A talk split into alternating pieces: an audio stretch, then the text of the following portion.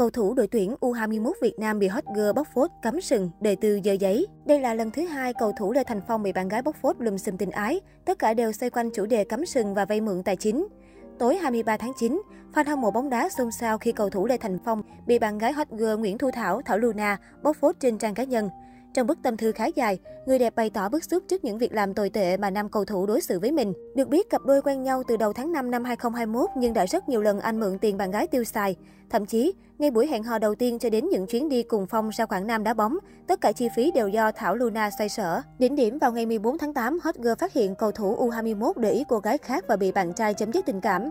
Bản đi vài hôm, Lê Thành Phong chủ động nhắn tin quay lại cùng Thảo Luna. Đồng cảm trước hoàn cảnh khó khăn hiện tại, nên cô nàng một lần nữa chuyển khoản số tiền 2 triệu. Thế nhưng lúc ngỏ ý lấy lại tiền, thì anh chàng thẳng nhiên buông lời vô trách nhiệm. Anh có nợ gì đâu mà trả, tiền đó là tiền anh cho em chúc mừng sinh nhật.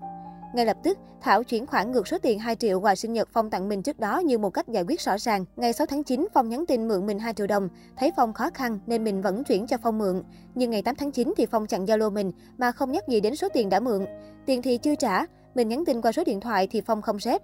Nguyễn Thu Thảo viết, Chia sẻ trên pháp luật và bạn đọc, Thảo tâm sự thêm. Chỉ được khoảng một tháng đầu lúc mới yêu thì Phong tỏ ra quan tâm. Đến khi yêu xa thì mọi thứ khác hẳn. Tôi gọi không bao giờ nấy nghe máy, cũng chưa bao giờ Phong gọi lại cho tôi. Cũng tại yêu quá nên tôi ngu, mãi về sau tôi mới nhận ra. Nói thật tôi cảm giác như bị lợi dụng vậy, hoặc vì tiền, hoặc vì chuyện ấy. Ban đầu mọi người biết tôi quen Phong thì đa số đều khuyên tôi nên cẩn thận vì trước đây anh ấy đã dính phốt cắm sừng bạn gái cũ rồi. Đến lúc quen nhau tôi cũng có hỏi, thì Phong bảo do bạn gái cũ của Phong tố ra sự thật. Khi đó do yêu quá nên tôi cũng tin. Về vụ tiền bạc thì Phong ham chưa lắm. Phong còn hợp đồng trẻ với Hà Nội FC. Về Quảng Nam cũng chưa đá trận nào nên làm gì có tiền. Tiền ăn còn không có, phải vay tôi để xài.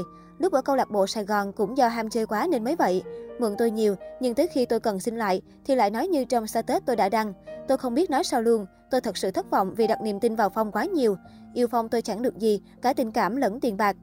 Đến thời điểm hiện tại, cầu thủ Lê Thành Phong vẫn chưa có phát ngôn liên quan đến lùm xùm. Tuy nhiên, bài bóc phốt nghìn like tối qua đã bất ngờ bốc hơi trên các nền tảng mạng xã hội. Lê Thành Phong sinh năm 1998, anh hiện đang là cầu thủ thuộc biên chế câu lạc bộ Quảng Nam. Thời gian trước, anh từng là thành viên trong đội tuyển U21 Việt Nam, vô địch giải U21 quốc tế báo thanh niên năm 2019. Chàng tiền vệ này trưởng thành từ lò đào tạo của BVF. Thành Phong được đánh giá là một trong những cầu thủ trẻ đầy triển vọng của bóng đá Việt Nam. Sự nghiệp bóng đá không mấy nổi trội, nhưng chàng trai 23 tuổi này lại vướng không ít thị phi với dàn hot girl xinh đẹp. Năm 2020, diễn viên Ngọc Trinh tố Lê Thành Phong lăng nhăng, cắm sừng trong lúc hẹn hò. Thậm chí cô còn tố bạn trai cũ gà gặm với hàng chục chân dài, trong đó có cả phụ nữ U40.